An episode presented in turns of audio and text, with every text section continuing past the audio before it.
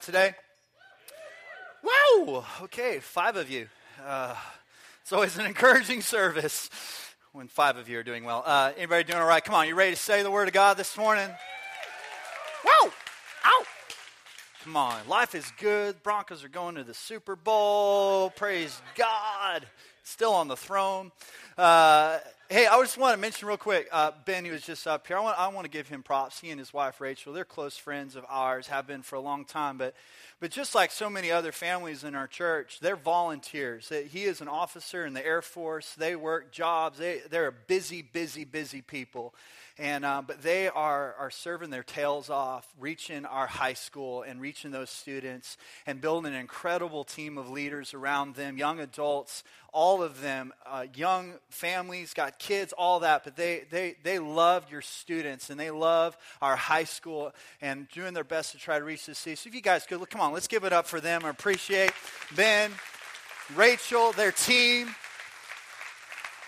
Cool people. All right, year of the Bible. Hope it's going well. I, have been hearing a lot of cool stories from people, couples. I, I was actually, uh, in just in passing, got to talk to a couple last week, and they stopped me and they said, "Hey, I just want to let you know that that we're doing the year of the Bible, but the, but we we didn't actually start at the beginning of the year. Like we missed a couple weeks."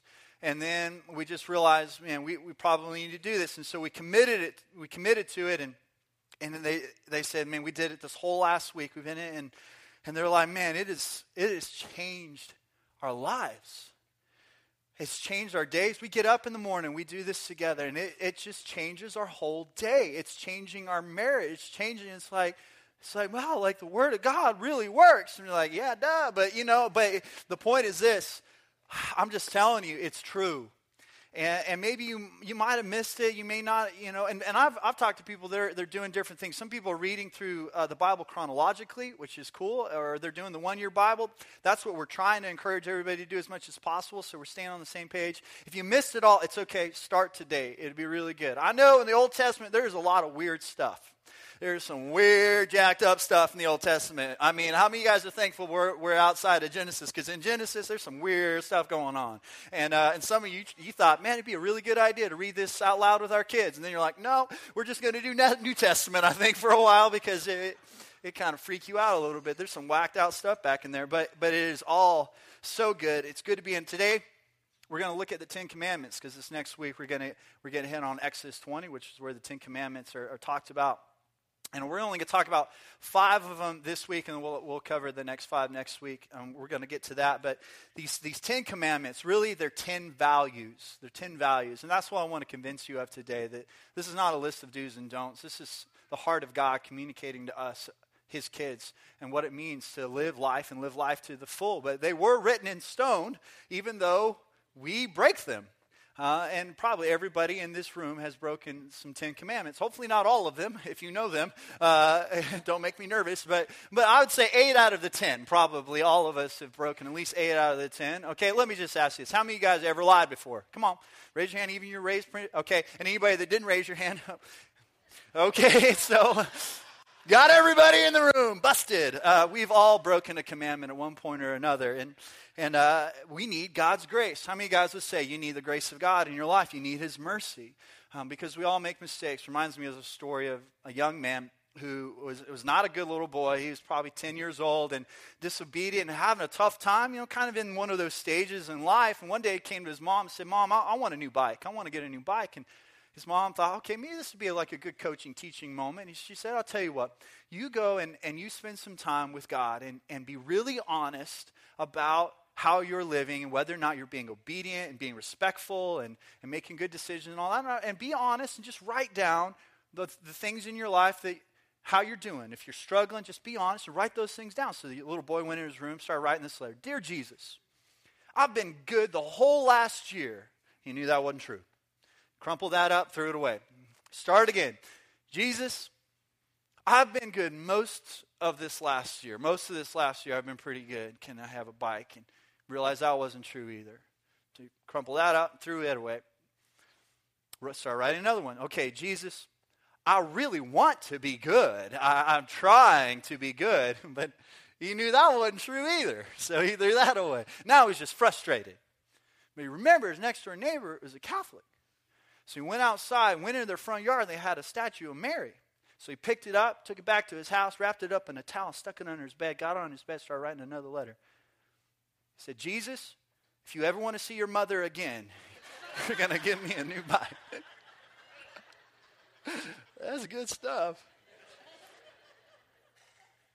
Look, they're called the Ten Commandments, not the Ten Suggestions. Uh, and it's for a reason. But your perspective on it makes all the difference in the world. Like these are things that carry from Old Testament to New Testament. In the Old Testament, they're written on stone, which is a, it's a picture of the Old Testament. So much of the Old Testament was about the external, right?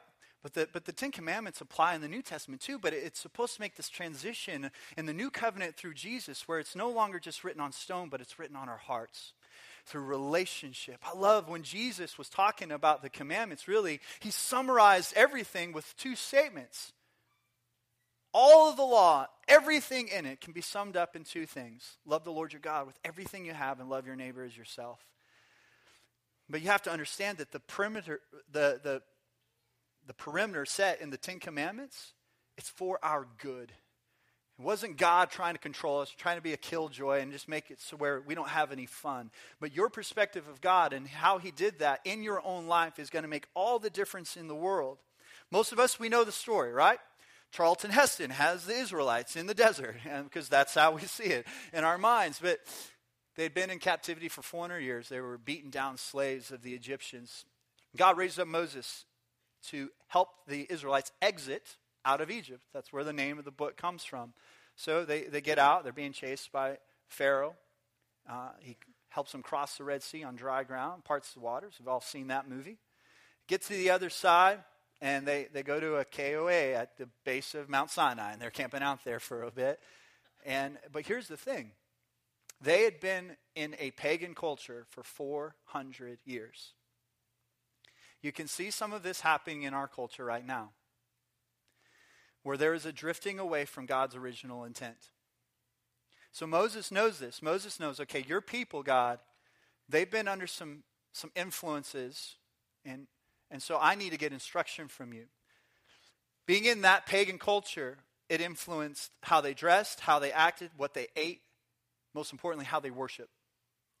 It had influenced all those things and not in a positive way. I mean, back in Egypt, I mean, there were orgies. If your neighbor was someone you could just go and make your slave. So these are obviously not the types of things that God wanted his people to be doing. So Moses goes up the mountain to, to get some instruction. Okay, God, we got to start getting this thing back on track. If you skip ahead, we get into Leviticus, which is a, so much fun to read, but, but in there, over 600 laws, right? And you're, and you're thinking, man, what in the world is all this about?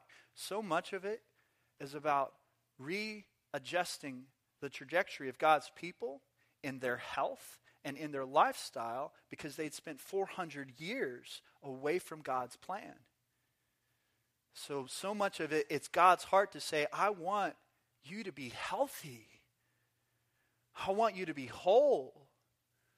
And that was God's heart behind the Ten Commandments. But, you know, if we watch the movie, The Ten Commandments, it's like Moses is up there with his flowing locks, and the fireball comes from heaven and hits the rock and starts writing the Ten Commandments. And Moses is horrified and falling back and all this. But here's the thing you read the Word of God, it says that God met with Moses and wrote these commandments with his finger. There's two different images that you can have of this of like God saying, now you've got all these rules and laws that you will abide by, or hey, I love you and I want what is best for you. And so we've got to set some things up for, you, for me to be close to you, and for you can, can be close to me, but so you can live and live a life that I would have for you. It's the same thing we do with our kids, right? You can't say you love your kid and be like, I don't have any rules about you playing in the street. Just go ahead, whatever. The way I love my kid is I let them have full freedom and reign of anything they want to do. That's not love. You have to create parameters if you truly love someone. And if you want to have close relationship, these things happen. Okay, so that's what God's doing. He's setting these things up. And it's God saying, Look, I want to be close to you. I care about you. When I was a kid, though, I remember my context for my God picture, if you will. And when I say that, if you close your, your eyes right now and you try to visualize, what does God look like in my mind's eye? All of us are going to have a picture of that, and it's established by how we were raised, what male authority looked like in our lives, how our dad's relationship was with us. A lot of different things, they develop that God picture in our minds. But my God picture, most of my life growing up, was that God was just mad at me. And so I was kind of like walking on eggshells around God, like I was just messing stuff up. I, I mean, I, I genuinely got saved when I was seven years old. I know that without a shadow of a doubt, but because of my God picture, I lived in this constant fear of being separated from God.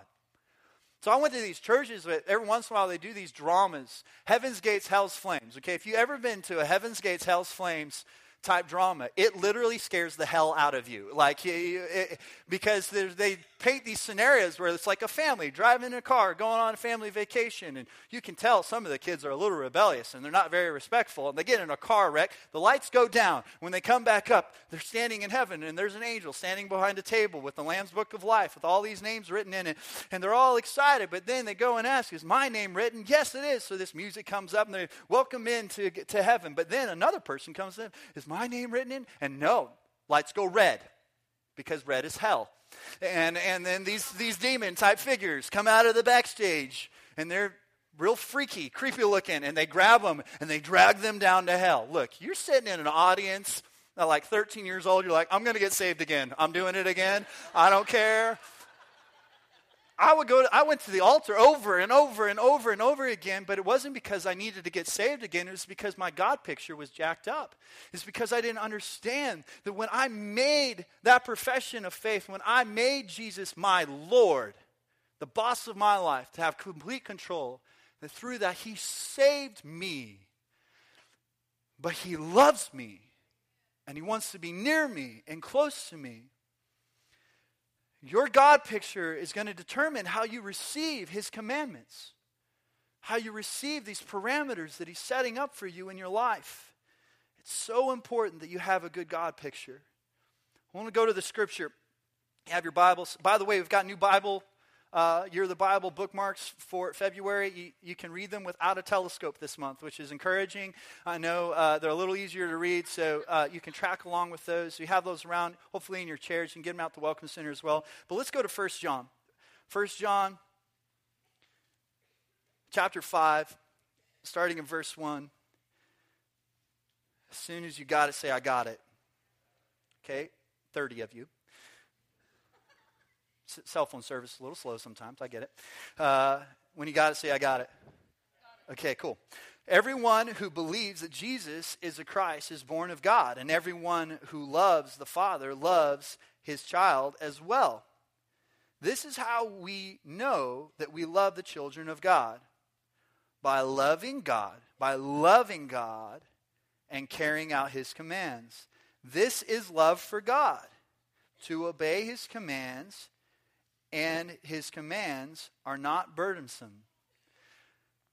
The context for obeying the commands is out of love, not obligation. When you understand God's love for you and you love God, you will want to obey his commands. But it is out of an overflow of relationship, not from a place of obligation condemnation, shame, and guilt. It'll be because you have tasted and seen that He is good and that He loves you. And so, what motivates you to love Him and to obey what He asks you to do? I love my wife, Cody, and I like her a lot too, almost all the time.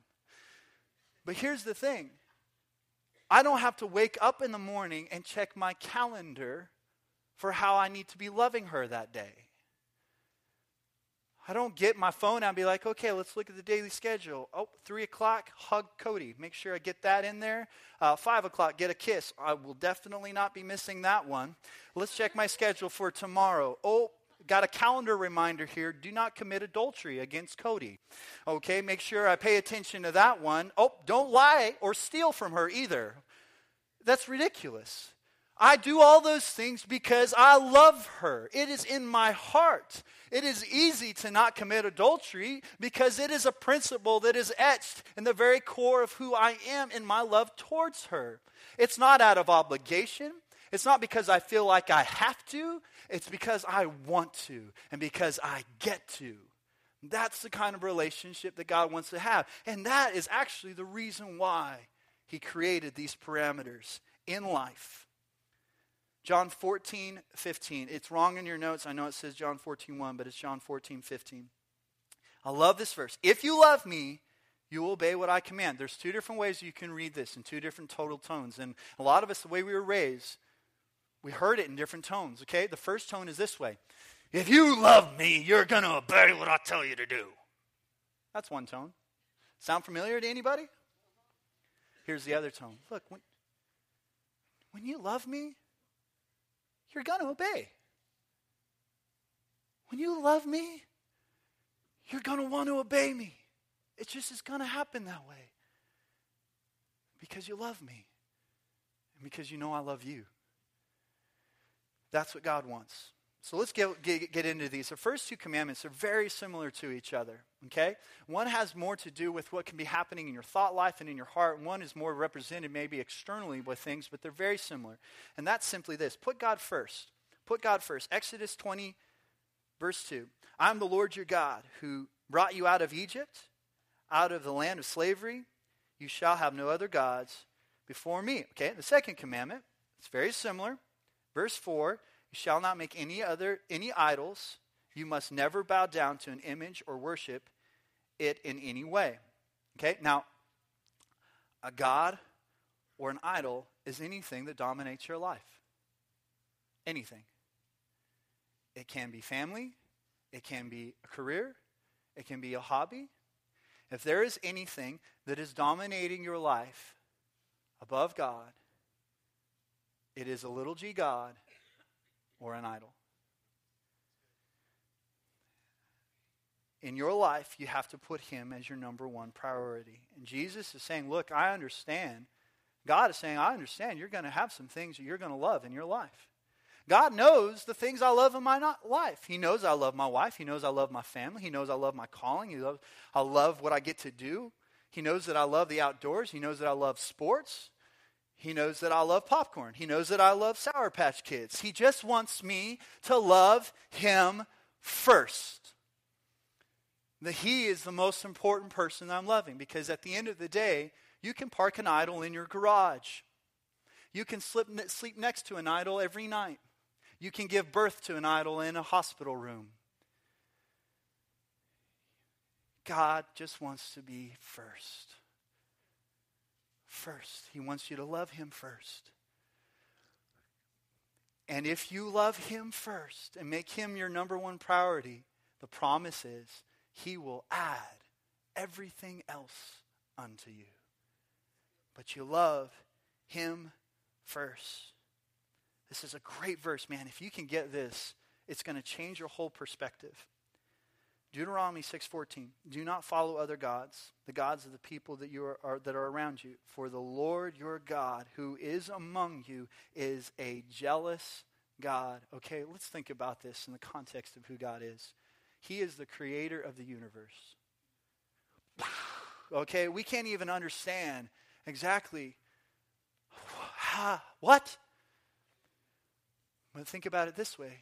That same creator is jealous for your attention. he is possessive of your time, your thoughts, your energy, what you value. He is possessive. Look, some of you, you've been in a possessive relationship before, and, and it wasn't good. Any, any ladies around here, if you're in a possessive relationship with some dude, run, get out of there. But when it comes to God possessing you, it's the best place for everything in your life to be possessed is in Him. In Him and in His will and around His Word and how it demonstrates itself in the body of Christ. He is jealous for you. He just wants to be around you. He wants you to want to be around Him. as well. But he's got to be number one. Seven billion people on the planet. I don't know the exact stats on this, but let's just say half of them are women, right? 3.5 billion women. Imagine if I went to my Cody with this, and any of you who know her, you know how this would go. Imagine I went to her and I said, Baby, there's like 3.5 billion women on the whole planet. Like, like that's a lot of women. And I just want you to know that out of all those women, there's only a couple that I love a little more than you. I'll tell you how that would go. Some of y'all would have to pick me up because she would knock me out. Or she just cut me and bleed me out right there on the spot. That's because she's always packing some sort of switchblade or something like that. I'm just telling you, you don't want to mess with my wife. But we do that. God, out of all of the time in my day, and out of every hobby, and out of every relationship, and out of all of my possessions, I just want you to know that you're in like the top five on my priority list. He's just saying, no, if, if you want all of that to be blessed, if you really want all that to be fulfilling, put me first. Just put me first. Worship me first. Spend time with me first.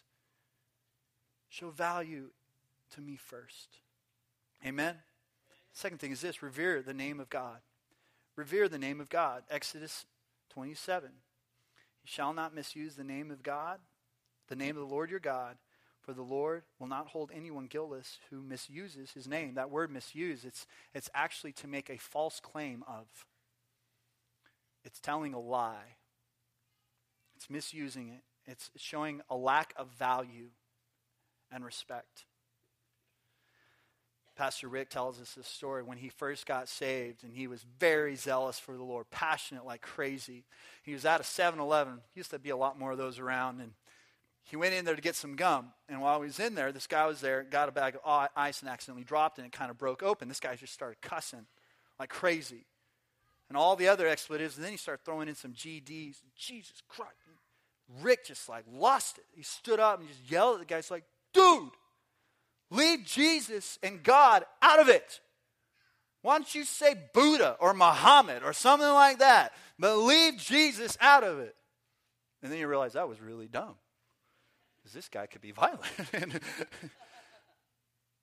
anyway, the guy wanted him leaving, and Rick went to check out. And as he went to check out, the guy behind the counter is like, I want to let you know, I really like that Buddha thing. I really like that a lot. He's like, that's because you're a Hindu, and you would like that, like that a lot. The point is this how passionate are you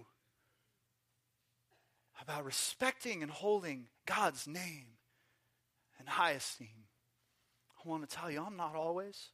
It's so easy for us to get desensitized in our culture because everything we listen to, everything we watch, it's just like a filler word now. But it is not a filler word, it is God's name. And I think it's important that we respect it. Someone might ask, What is in a name? God says there's a lot in my name. There's a lot in it. But let's just talk about names in general. What does it represent? It represents your reputation. You ever heard he's making a name for himself? Well, that could go one way or the other. Making a name for yourself can either be really positive or really negative. Let me prove it to you. I'll mention a few names and you just tell me, or you think about it. I'm not going to put out there positive or negative. You just think about it, and the first thing that comes to your mind. Okay? Hitler.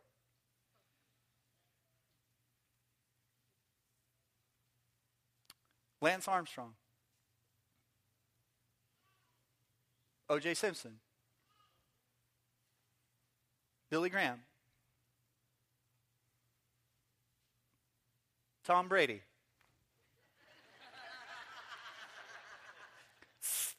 Uh,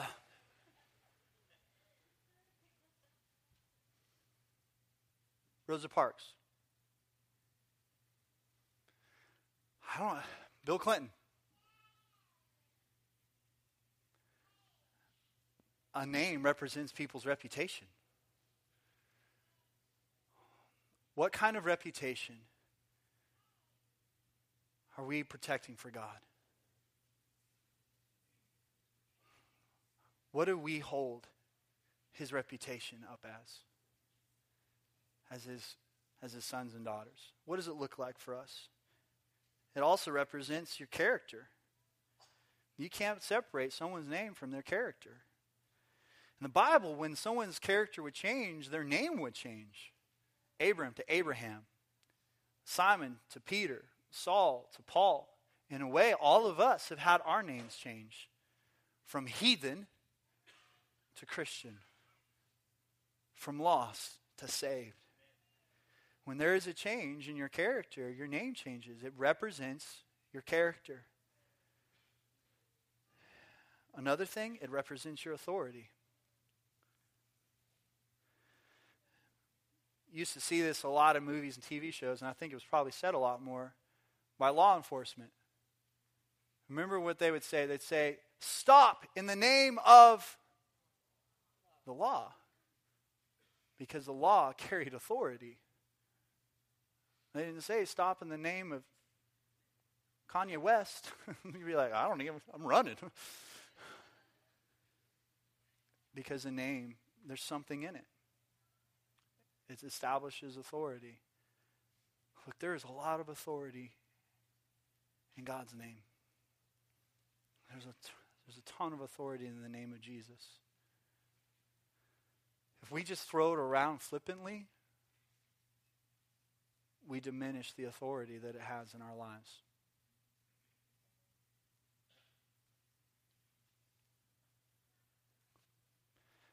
On a mission field, there was a person that was demon possessed.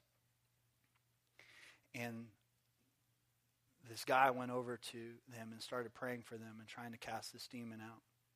And I'm not trying to freak you out. I just want to let you know this is a reality. It, it doesn't. You don't see it as much here in the United States. A lot more hidden. Uh, but but I've seen it, and I've seen it in foreign countries, and, and there is there is an enemy, and he hates us. And in the same way there were demon possessions in the Bible, it can still happen. So this guy, he had some demons. It was obvious the way he was acting, talking the whole thing. And this guy went up and started praying for him, trying to help get rid of these demons. And, and in a voice not of that man's own, they said, You take the Lord's name in vain all the time. You have no authority in it. We don't have to listen to you. Hello. There's authority in God's name. It's one of the reasons why we should honor and respect it. So, how does this play out in your home? I think it's important for you to clamp down on, on how God's name is thrown around. Use it as a coaching and teaching moment with your kids. Be aware of the media and the movies that they watch. Look, it can be almost unavoidable in some respects. But if you hear it and you hear it mis- misled, make sure you make a point. Hey, we don't talk like that. We don't use God's name like that. We respect God's name. I think that's really important. The other thing is the rhythm of godly rest. The rhythm of godly rest. Exodus 28 observe the Sabbath and keep it holy. God didn't just create life, He created the rhythm of life. He set it up from the very beginning work, work, work, work, work, work, rest. There is a rhythm, and it is for our good. It is for our good. Now, some of you, your rhythm is not like that. It's more like rest, rest, rest, rest, rest, rest, rest. Get a job. Uh, that is not what God has intended for you. Okay? By the way, single ladies, if you're looking for a man, I just want to throw this out there. God gave Eve to Adam, but Adam had a job first. Okay? So you don't have to settle. Don't get into those kind of situations. God has called us to, to be productive and to work but some of you, you work seven days a week and think it's a badge of honor. It is not, it's sin. It is not a part of God's plan or will for your life because you weren't designed to carry that out. You weren't designed physically, spiritually, or emotionally. So here's the deal you have to rest. Just sitting in a deer stand is not a Sabbath. Just sitting in a church service is not a Sabbath. You need both. You need to be recharged emotionally, physically, and spiritually. Everything about you needs to be recharged. A lot of you, that's what Sunday is supposed to be about. You need it. You need to have that rhythm in your life. Me, I work on Sunday. I don't always do a good job working on Sunday, but I work on Sunday. But come Monday, you ain't going to be able to get a hold of me because I'm going to Sabbath. I've got to recharge. An unwillingness to rest is really just a sign of immaturity. I'll prove it. Think about your kids.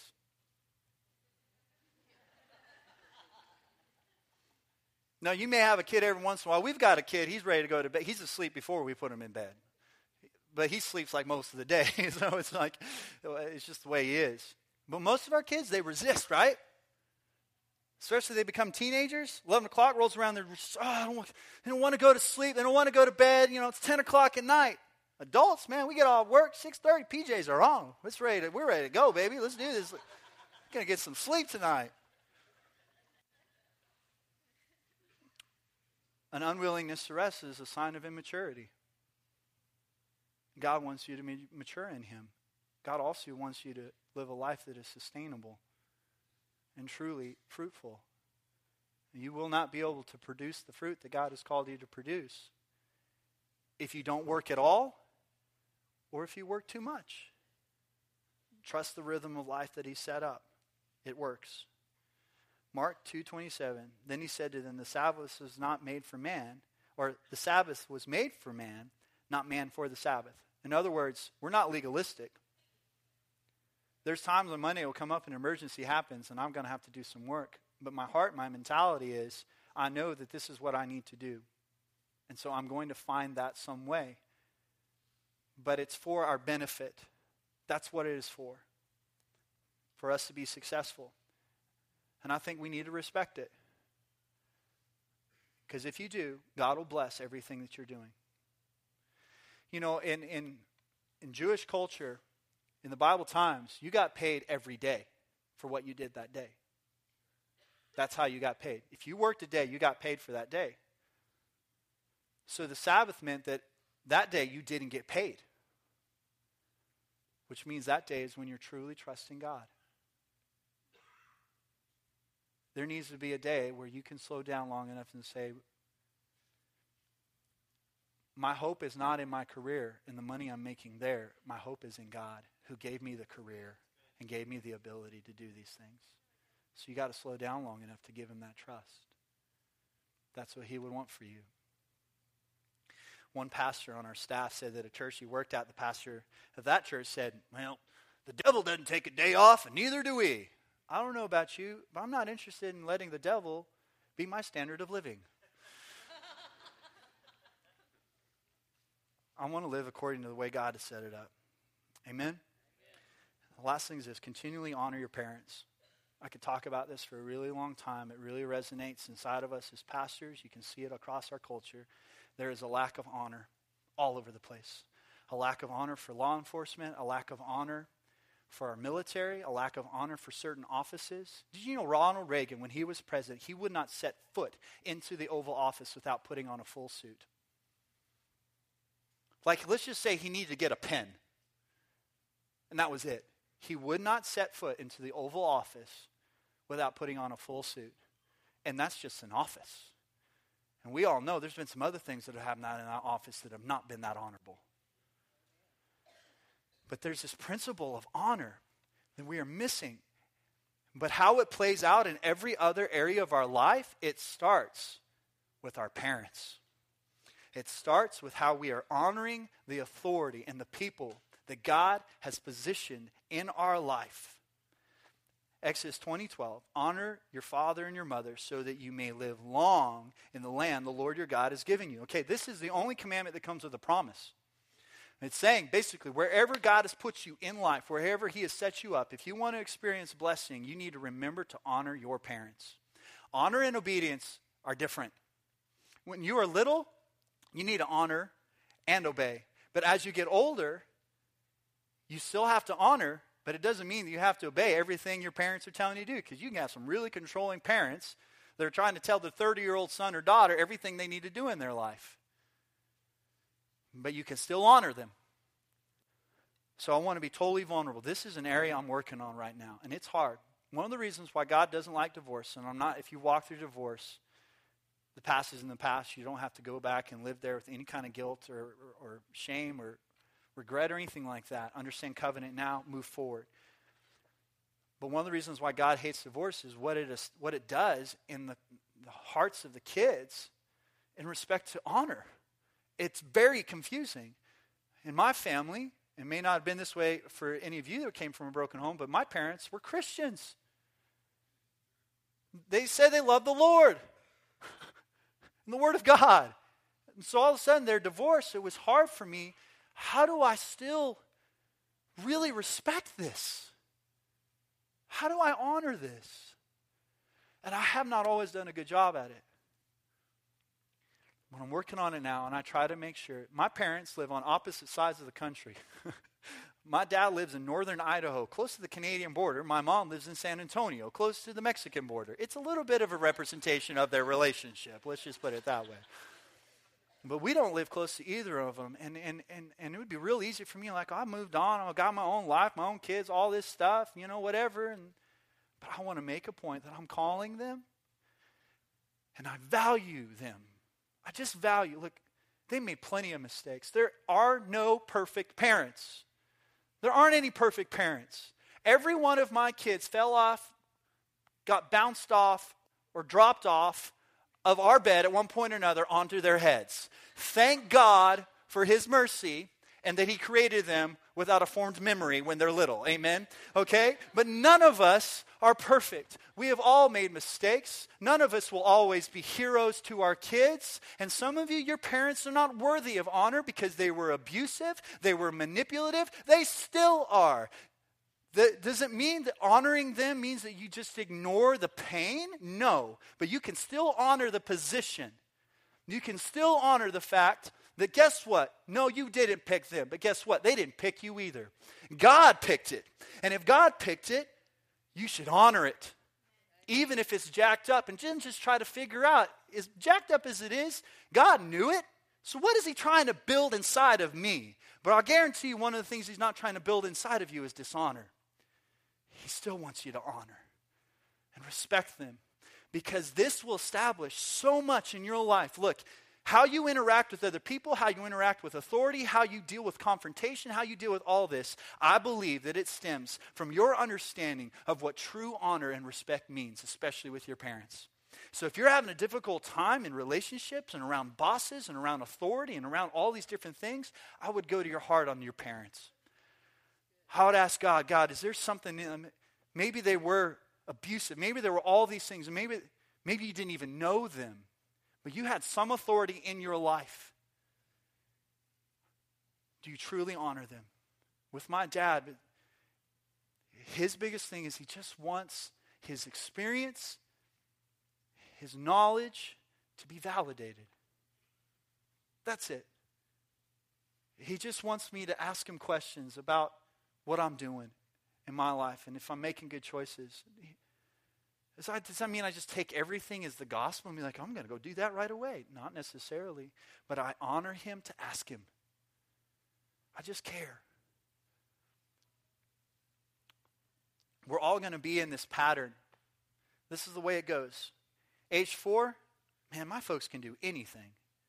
Age seven, my folks know everything. Age eight, my folks don't quite know everything. Age 12, my folks don't know much. Age 14, my folks are helplessly old fashioned. Age 21, my folks are completely out of date. Age 25, my folks know a little bit, but not much. Age 30, I've got a big problem.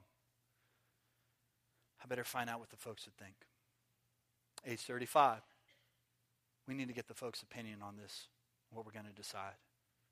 Age 50. What would my folks have thought about this? Age 60. Man, my folks knew almost everything. Age 65. Man, I wish I could talk it over one more time with my folks. We need to appreciate, honor, respect, love, forgive, cooperate, and value all authority that has been placed in our lives, especially our parents. And I think so much of it stems out of that. It says this in 1 Timothy 5 4. They should put their religion into practice by caring for their own family. And so repaying their parents and grandparents, for this is pleasing to God. Let's close our eyes, bow our heads.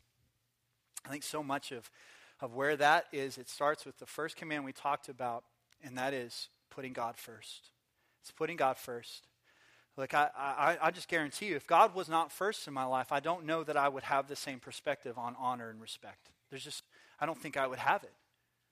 It's only by His grace, it's only by knowing who I am in Him and knowing that He loves me and knowing that He wants to protect me and knowing that, that His law and, and all these things, it is for my good.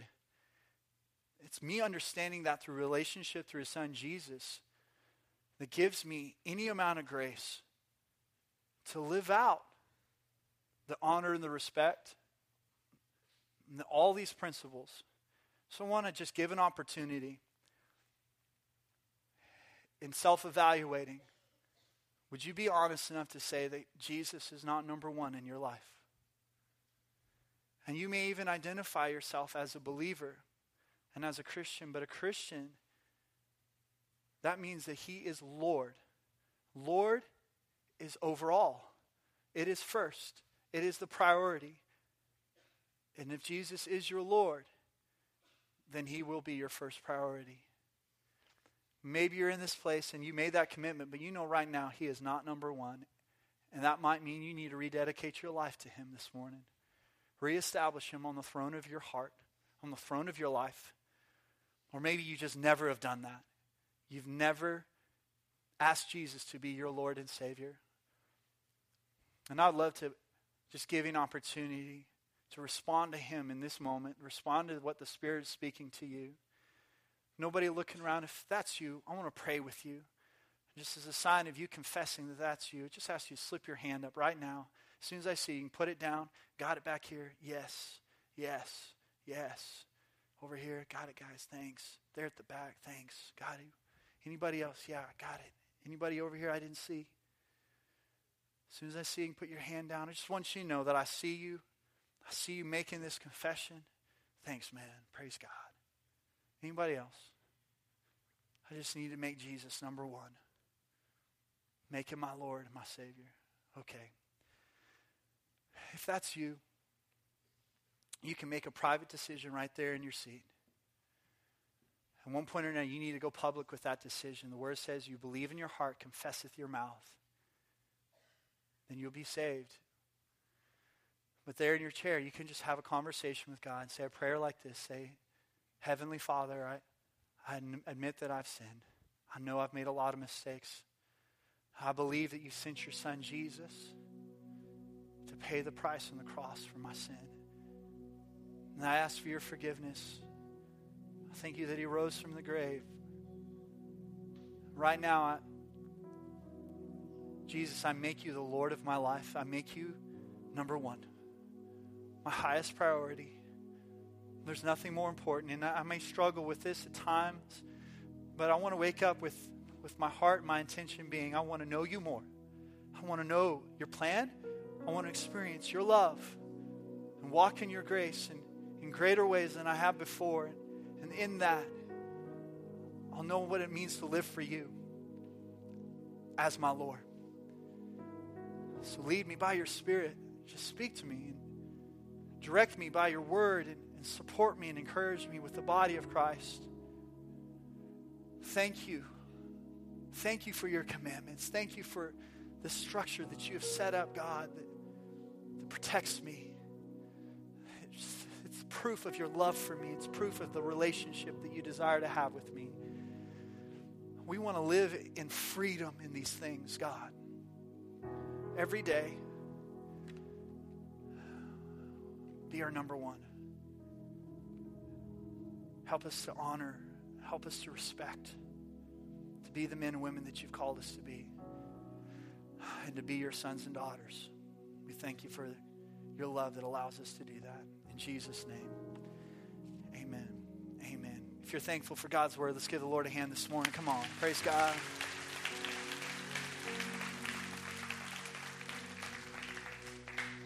Come on, let's all stand together. We're going to continue to worship God this morning. If you made a decision this morning, rededicate your life, give your life to God, please let us know on your Connect card. We want to just be praying for you and celebrate with you in that. If you have any prayer requests at all, anybody in our family, um, and maybe it, maybe something that you just you need to kind of keep private, that's totally okay. Let us know. We have a prayer team that would love to pray about that. Our staff will pray about it. Um, I encourage you to take it to your life group. Let them know. They'd love to pray with you about those things as well. Uh, I want to give you an update on our building project. Our slab is completely poured. It's done. The slab's done. Praise God. So there are not a lot of times that you're going to be able to go out there and check things out because we got them working a lot of hours every day right now, um, which is we're getting a lot of progress. Towards the end of this next week, the metal is going to show up. So uh, the metal will probably take us a couple weeks to get that up. We'll get it wrapped. Then we'll be in the dry and we'll be able to make some really good progress from that point forward. So all that to say thank you to everybody who is giving to that vision. You can look around you. Look, we need some space, folks. We need some room. Uh, we're reaching people every week. Every week, people are getting saved. Every week, people are making this their home. And we just want to be able to, to continue to do that continue to reach our city and community. So for every person that is giving sacrificially above and beyond your tithes and your offerings, for that building, thank you. Don't get weary in well doing. We've, we've, we've, got, we've got more to do. We want to get that building paid for so that it releases finances to be do, able to do even more. If you haven't committed to being a part of the vision, it's not too late. You can still get on board. Uh, we actually have commitment cards that are bought next to these boxes over here by the doors. Just get those. Pray about it with your family. Get with God and see if God would lead you to, to be a part of that vision. Because at one point or another, we're going to stand in that new building and we're going to see this harvest that is coming in. We're going to see the baptisms. We're going to see the students. We're going to see all these families that are getting connected, these, these marriages that are being healed. And I, what I want for all of us is for you to be able to stand there as an individual and say, Thank you, God, for giving me the opportunity to be a part of this. Not just in how I attend, but how I invest and trust in you. I think I, that's what I would want for everybody that feels like that's what they want to be a part of. So I'd encourage you to pray about that. Let's look at this verse together. It's out of a psalm we read this last week, the most famous psalm ever. You prepare a table before me in the presence of my enemies. You anoint my head with oil, and my cup overflows. When he anoints us, that's talking all about his blessing. It's talking about his presence. It's talking about how he he just overflows us. But what I love about this is right before this is you prepare a table before me. Where? In the presence of my enemies. Like that what that's saying is in your place of fear, in your place of discouragement, in your place of, of confusion, worry, and all these things, God is there and He is going to take care of you. And even in the middle of those seasons, if you will trust Him, He is going to pour Himself out on your life to where you overflow with His presence and His blessing. Amen. Let's pray over our giving this morning. God bless everything that we're about to give, every person that's already given online or through the app, everything that we're going to give now in this service our tithes as obedience, our offerings as we're led by your Spirit, every person that is continuing in their commitments towards the new building. Bless it all, God. Use it for your will, for your kingdom, for the value of souls. In Jesus' name, amen. Let's get together.